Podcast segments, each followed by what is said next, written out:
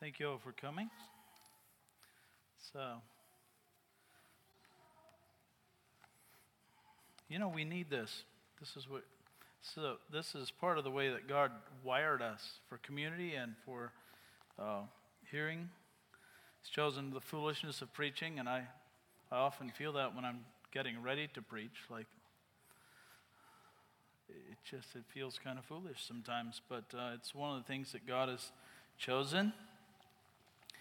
And one of the ways he keeps us humble. And so, you're here, I hope, to hear from God today, not from me. And I hope that that is our expectation. We together, me included, need to hear from God. So let's pray again, quickly, and let's ask him to do that. Father, we really do need to hear from you. I pray that your word would go out with just a beautiful anointing today, Lord, that you would,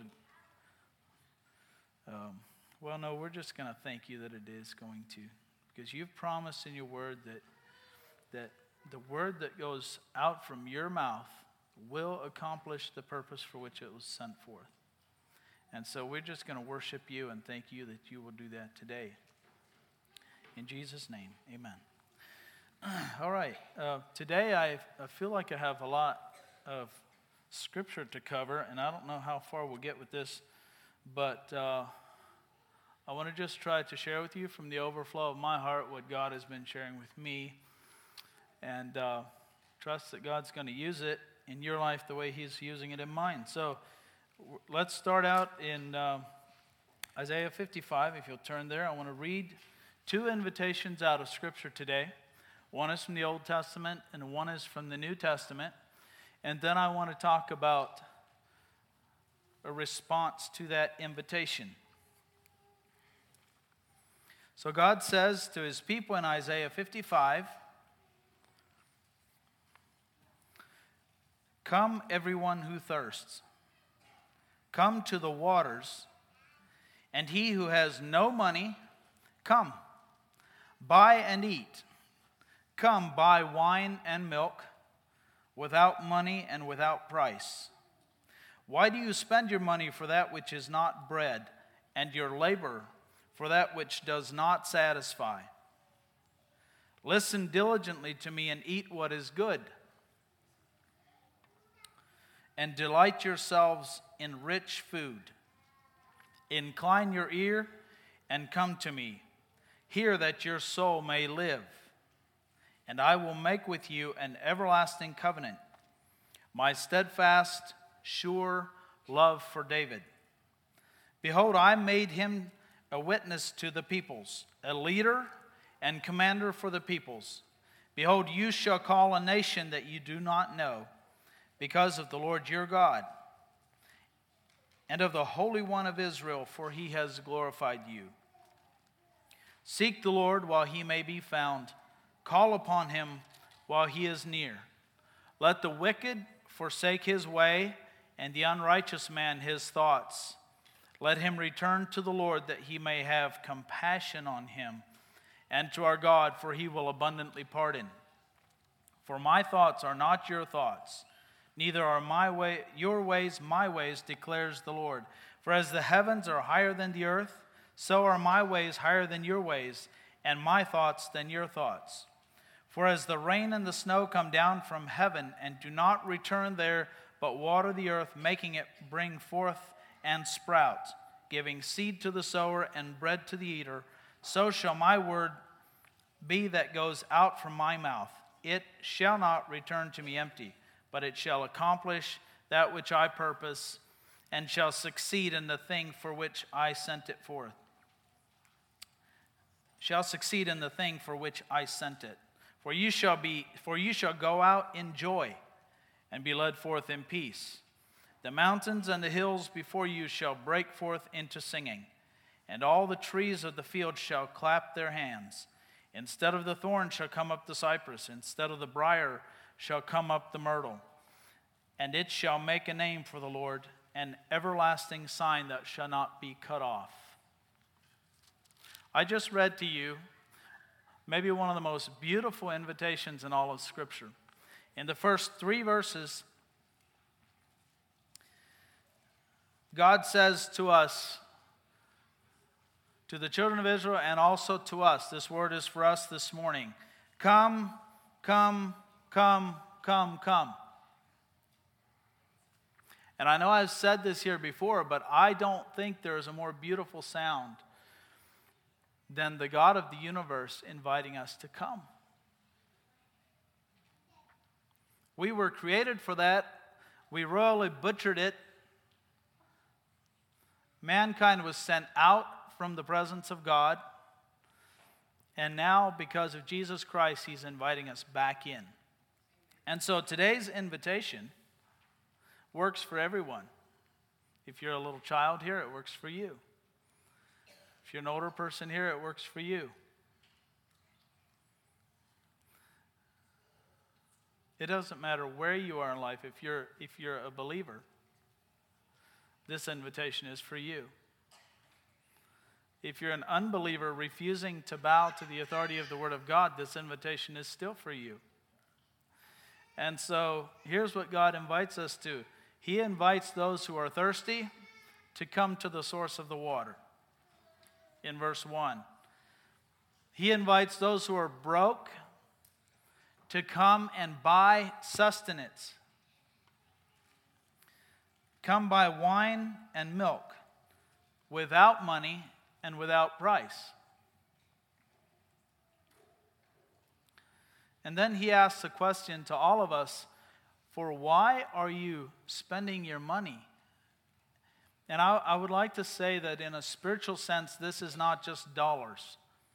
Yeah, I think it includes that, but why, God asks, are you spending your resources, your energy, the things that you have for the things that don't satisfy, the things that are not actually bread?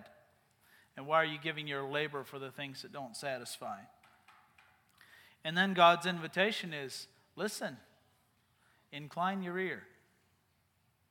Stop. Quiet. Listen. He says, listen diligently. That's not casual.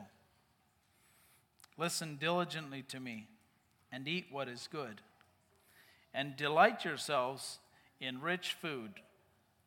Incline your ear. Bend over if you have to. Be quiet, shut off the noise, and incline your ear and listen to me. Incline your ear in verse 3 and come to me here that your soul may live. We are invited to come so that our soul may live. And so this morning, God is extending this invitation to every one of us. I don't know where all of you are this morning. I've talked to a few people this morning, and some are joyful. Some are wishing they had more joy. Some are, I don't know. I don't know where you are this morning.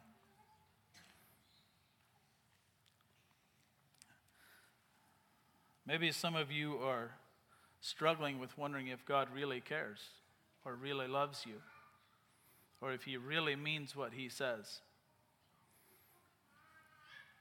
Maybe some of you are longing for direction and feel like you're not getting it. But God's invitation to us, everyone, is come. Come. He says, seek the Lord while He may be found, signifying that there is a time when God won't be found. Call upon Him while He is near. Let the wicked forsake his way, that's repentance, and the unrighteous man his thoughts. Let him return to the Lord that He may have compassion. I don't know of another invitation like that in the world. He is literally inviting the wicked, the unrighteous, and inviting them to come and receive compassion. Think about that for a minute.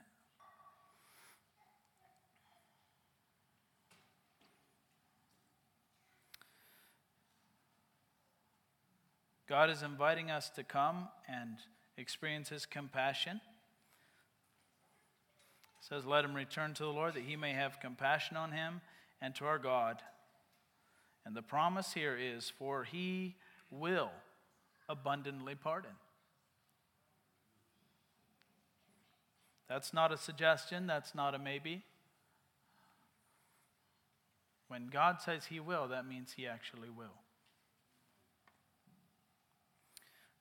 For my thoughts are not your thoughts, neither are your ways my ways, declares the Lord. For as the heavens are higher than the earth, so are my ways higher than your ways. All right, let's meditate on that for a minute. And as we do that, let's turn over to John 6, 35 and 37. And I want to read those verses, because this is another invitation .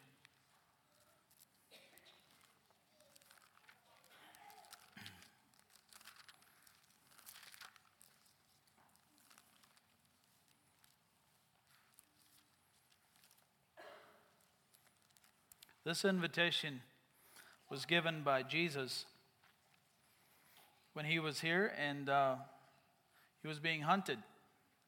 He had just said some really tough things about people eating his flesh and drinking his blood. And a lot of people were offended by that. And I would like to suggest to you that eating the flesh and drinking the blood of Jesus, when we do that by faith, we will find that it will be the milk and the honey that Isaiah talks about.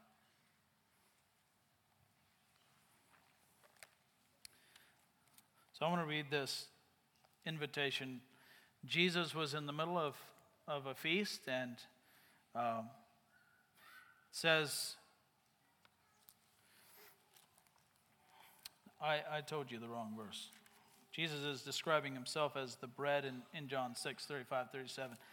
Turn over to the next chapter, 7, verse 35. Sorry about that. On the last day of the feast, Jesus was there, and actually we're going to start in 37. I was going to back up, but we're going to skip that. Verse 37 of John 7. On the last day of the feast, the great day, Jesus stood up and cried out, "If anyone thirsts, let him come to me and drink. Whoever believes in me, as the scripture has said, out of his heart," the King James says out of his belly, out of the inner being of that man who believes on Jesus Christ, as the scripture has said, will flow rivers of living water. And so here Jesus is again inviting everyone. That includes the sinner, those who are not even seeking God, those who are running away from God, those who are pretending they're seeking God, but they're living a life of sin under the surface, those who want to come to God, but they don't know how. We find all of those scenarios in large crowds. And Jesus calls out to those, all of them, and says, if anyone, that means anyone, no matter where you are today, if anyone thirsts, even if you just had a drink at the fountain, if you're thirsty again, come again. If you've received the filling of the Holy Spirit, come again. If anyone is thirsty today. So just because you come to Jesus for a drink doesn't mean, that you don't have to find condemnation in that. Jesus' invitation is always open to us. And he cried out, if anyone thirsts, let him come to me and drink. Whoever believes in me, as the scripture has said. In other words, whoever believes the things that the scriptures say about me, out of his heart will flow rivers of living water. Now this he said about the Spirit, and I thought this was so interesting. I hadn't seen this before. This he said about the Spirit, whom those who believed in him were to receive, because it says, for as yet the Spirit had not been given, because Jesus was not yet glorified. And so there is a portion of this invitation that is specifically to believers who have believed but have not yet been filled with the Holy Spirit. And so Jesus was inviting them too.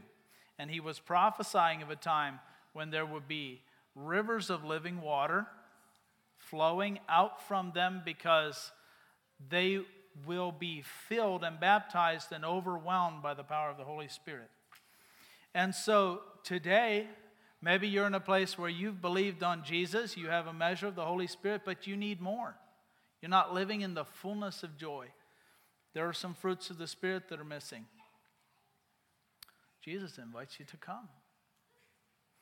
You see, you don't have to fit a certain category or a certain kind of list of haves and have-nots to come to Jesus. He will take you exactly as you are today. And what I want to highlight today is that, you know, every lack that you feel in your life today, every lack that we have here at Restoration Church will be filled by the Lord Jesus Christ as we come to him. Do you believe that? Do we believe that?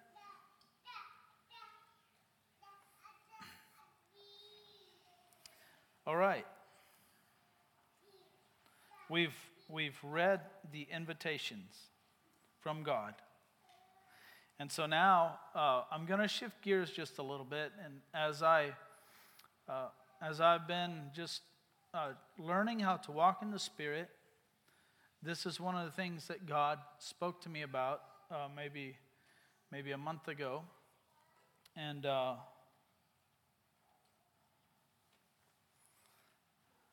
want to talk about some responses to these two invitations that I read.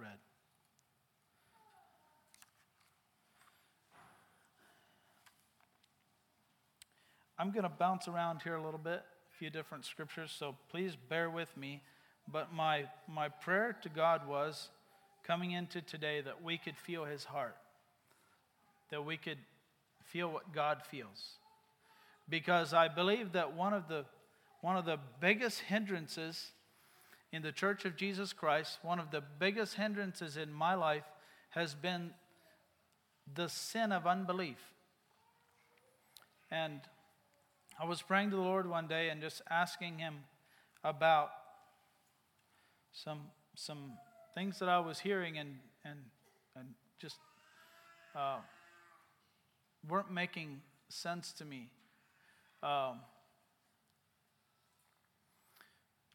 Several times I had heard the statement something akin to, it's just so hard to let go, or it's so hard to believe.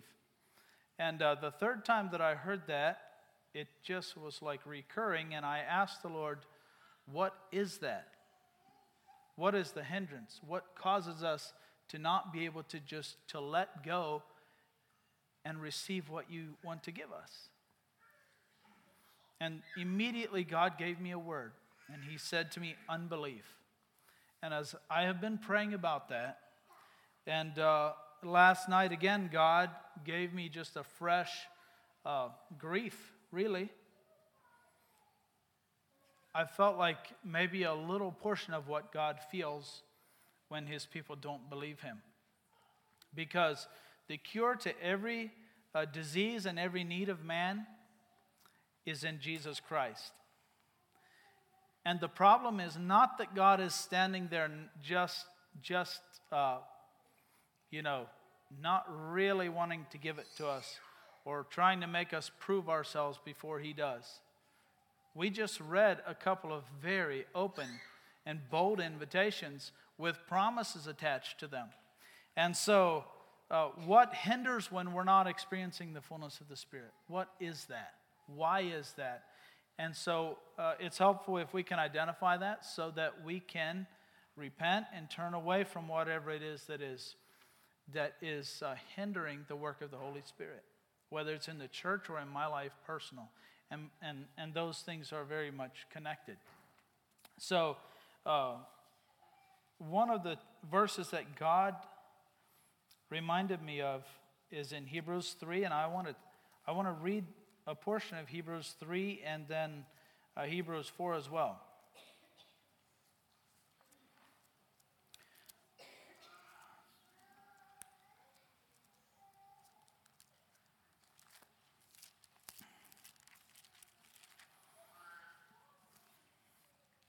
The writer of Hebrews is recalling the journey of the children of Israel, which the Bible says they were given to us for an example. And so as we look at the way that they fumbled around in the wilderness and ran in circles for 40 years, that's a sobering example to us. For me it is. I'd like to start in verse 7 of Hebrews 3.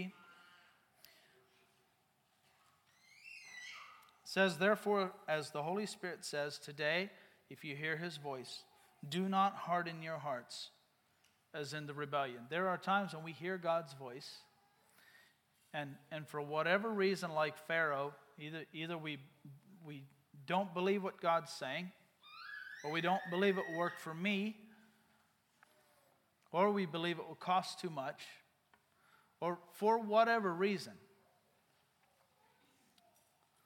we harden our hearts.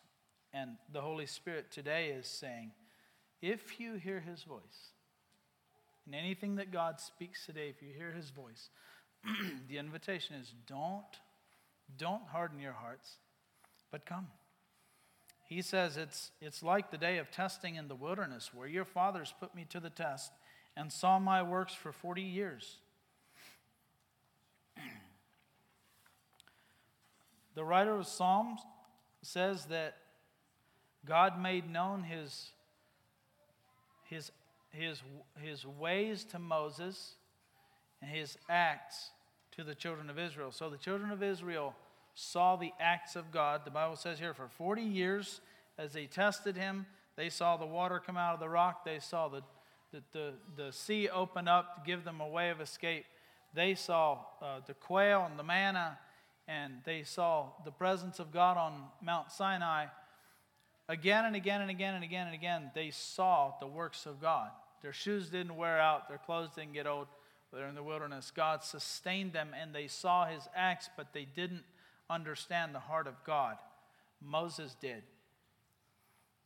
So you can see the acts of God without understanding his ways or his purposes. But Moses, the Bible says that the secret of the Lord is with those who fear him. And so Moses feared the Lord, and so God was able to make known his ways to Moses. But the children of Israel saw the works of God for 40 years, and God says, therefore I was provoked with that generation, and said, they always go astray in their heart. They have not known my ways. As I swore in my wrath, they shall not enter my rest. And then the writer of Hebrews brings it home to us today and says, take care, brothers, lest there be in any of you an evil, unbelieving heart. And sometimes we are so tempted to treat unbelief as, less than sin. Kind of we take a nonchalant approach to the sin of unbelief, and we feel like, well, there is a cause, and we feel justified in,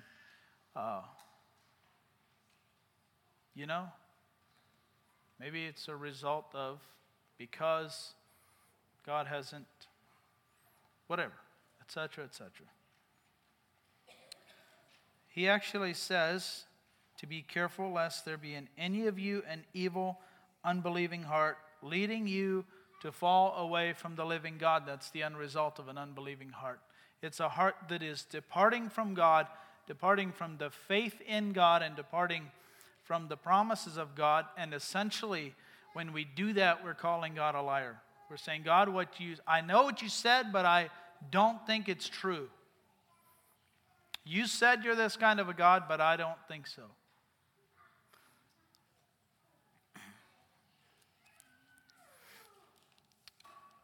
And so he says that we should take care, lest there be in any of us an evil, unbelieving heart, leading you to fall away from the living God. But exhort one another every day, as long as it is called today. In other words, there's that what we read in Isaiah, while you still have a chance, while the Lord is still near, that none of you may be hardened by the deceitfulness of sin.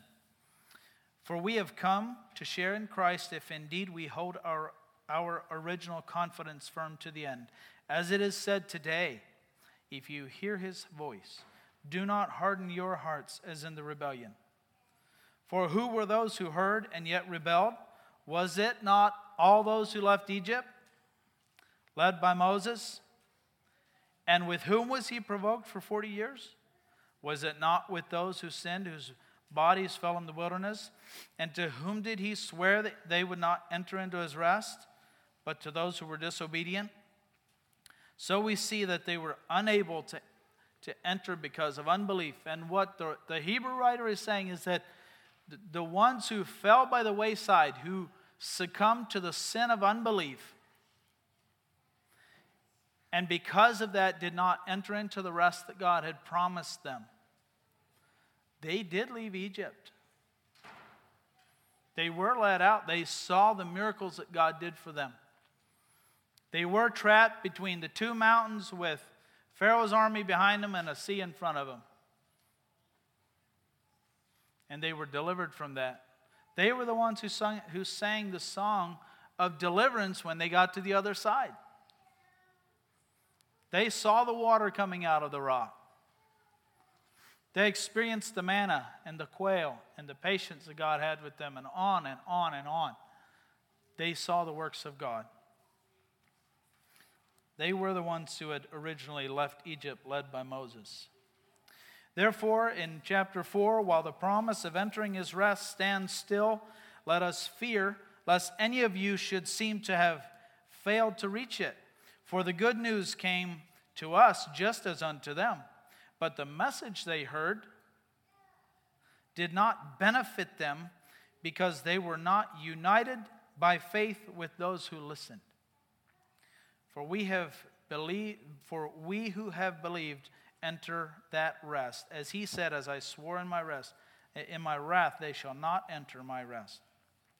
Although his works were finished from the foundation of the world. In other words, from the foundation of the world, God has determined rest for his people. God had determined victory for his people coming out of Egypt. From the foundation of the world, God had ordained that. So the provision was there, but it was not appropriated because of their sin of unbelief.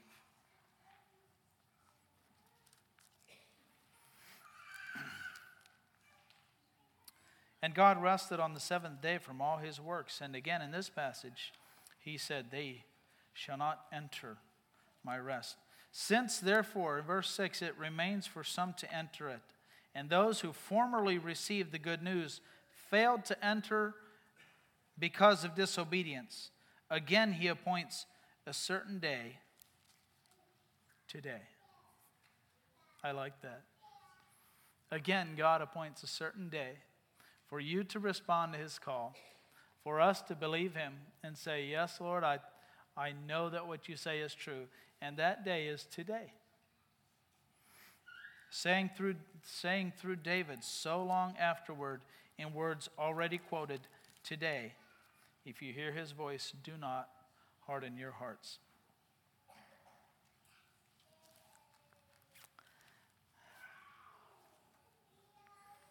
If we have time, I think we do. Okay. In verse 8, for if Joshua had given them rest, God would not have spoken of another day later on. So then, there remains a Sabbath rest for the people of God.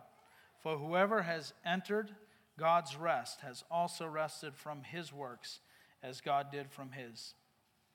Let us therefore strive to enter that rest, so that no one may fall by the same sort of disobedience.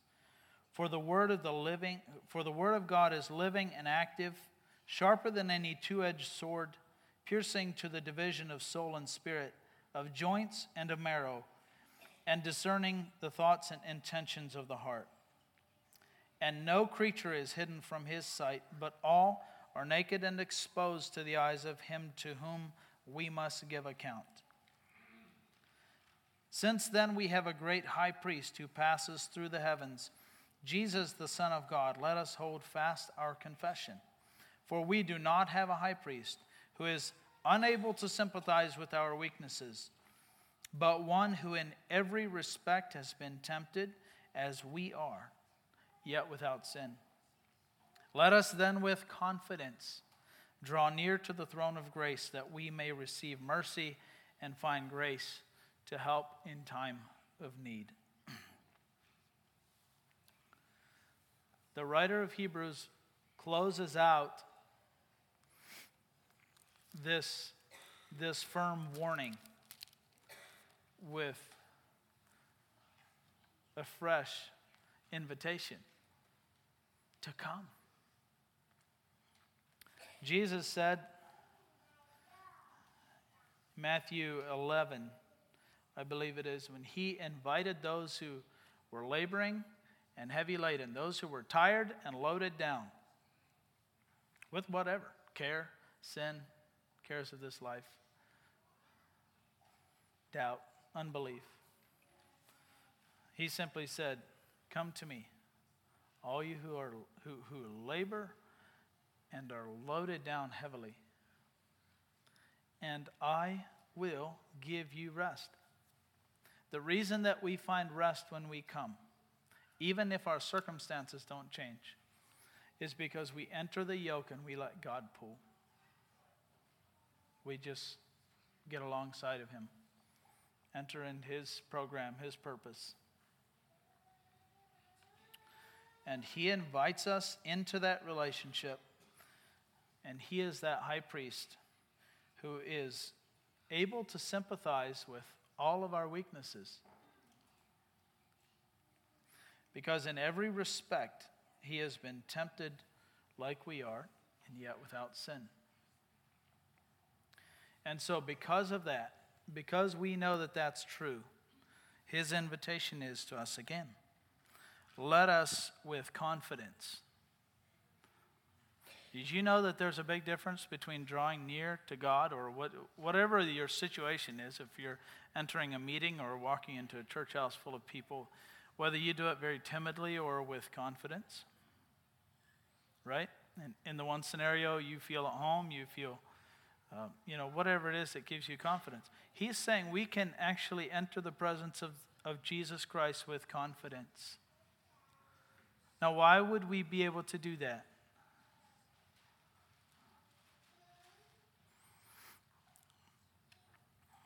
Because you've been invited. Over and over again, you've been invited to come into the presence of Jesus. And I really want to invite us to do that today. I want to say this again. I don't care where you are in life. Maybe you're a man who is professing Christianity, but you have some dark secrets.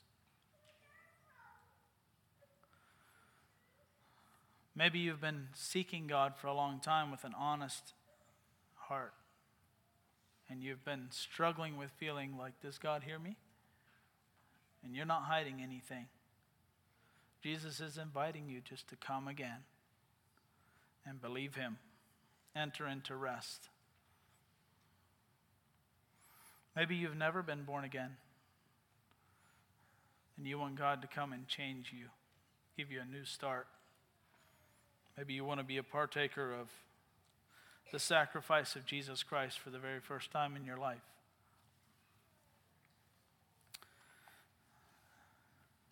Maybe you just need some encouragement. Maybe you need Jesus to wrap his arms around you and just tell you that he's got it.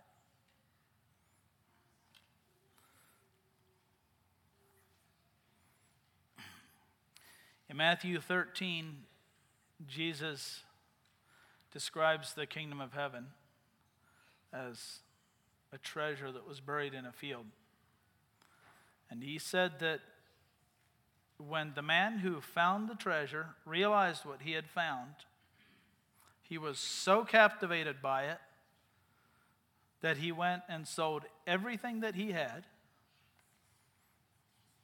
Would that look dumb or what? He sold everything he had and went and bought that one field because he knew what was there.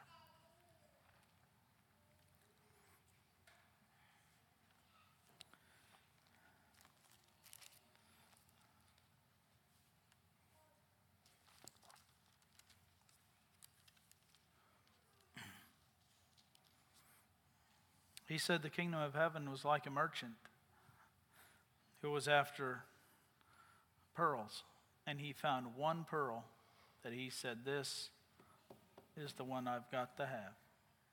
This is the real deal. This one is genuine, it's big, and he was willing to sell all that he had to buy that one pearl. That's the invitation that Jesus gives when he calls us to enter into his rest. Cease from our own striving and believe on him. And the one thing that hinders God's people from doing that, I'm pretty convinced about this, is the sin of unbelief. It's easy to hide, but we do pay for it. And so today, I want to read one more scripture. This one is in Revelation 21. This is an astounding scripture. And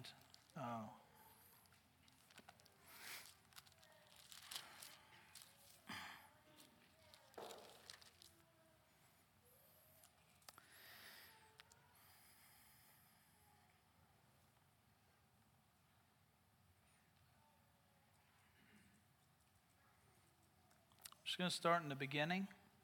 This was a vision that John saw of the New Jerusalem, and this is reality. This wasn't just some kind of, sometimes we get this image, or I do in my head, of John when he was getting all those visions, kind of like the little bubble thingy. People were dreaming, and there's just all these thoughts. This was not just thoughts. This was something that God gave him an insight into the reality of the spiritual realm. And what John saw was a new heaven and a new earth, for the first heaven and the first earth had passed away, and the sea was no more. And I saw the holy city, New Jerusalem, coming down out of heaven from God, prepared as a bride adorned for her husband.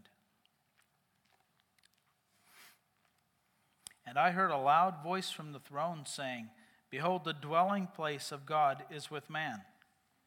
He will dwell with them, and they will be his people. And God himself will be with them as their God. This is what our future is going to be. He will wipe away every tear from their eyes, and death shall be no more. Neither shall there be mourning, nor crying, nor pain anymore, for the former things have passed away. And he who was seated on the throne said, behold, I am making all things new. Also he said, write this down, for these words are trustworthy and true. And he said to me, it is done. I am the Alpha and the Omega, the beginning and the end. And to the thirsty I will give from the spring of the water of life without payment. This is that invitation that we read in Isaiah 55. To the one who conquers, will have this heritage, and I will be his God, and he will be my son. But as for the cowardly, the faithless, the detestable, as for murderers, the sexually immoral, sorcerers, idolaters, and all liars, their portion will be in the lake that burns with fire and sulfur, which is the second death.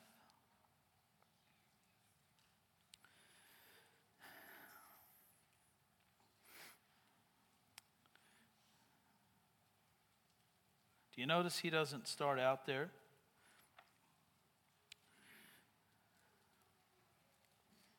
He doesn't start out there with the adulterers, the liars,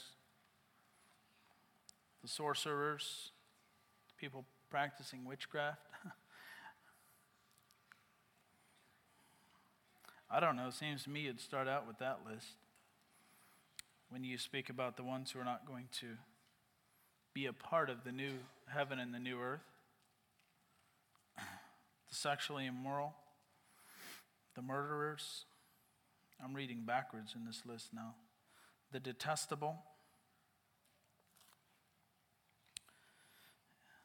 the King James Version says in verse 8, but the fearful and unbelieving and the abominable, and goes on down the list. It was astounding to me that the unbelieving was the second one in that list. But if you look at the example of the children of Israel, you see why. And the Hebrew writer calls it an evil heart of unbelief causing you to depart from the living God. And so today, I don't know where you are. I don't know if God is using this to speak to your heart. I don't know. But I do know that the invitation is that today is the appropriate time. And today, if you hear his voice, if you heard with your ears the invitation and with your spirit today, if you're hearing the invitation of the Spirit of God to come, he is here. He is as here and as present as he has always been. And he is willing and able and has made every provision to heal everything in your life that is not right. And that's why I feel like in some ways this message is not so specific. It's somewhat broad, but it's because the same solution works no matter where you are today. And I want to beg you to believe God. And the promise is that if you do that, rivers of living water will begin to flow out from your inner being.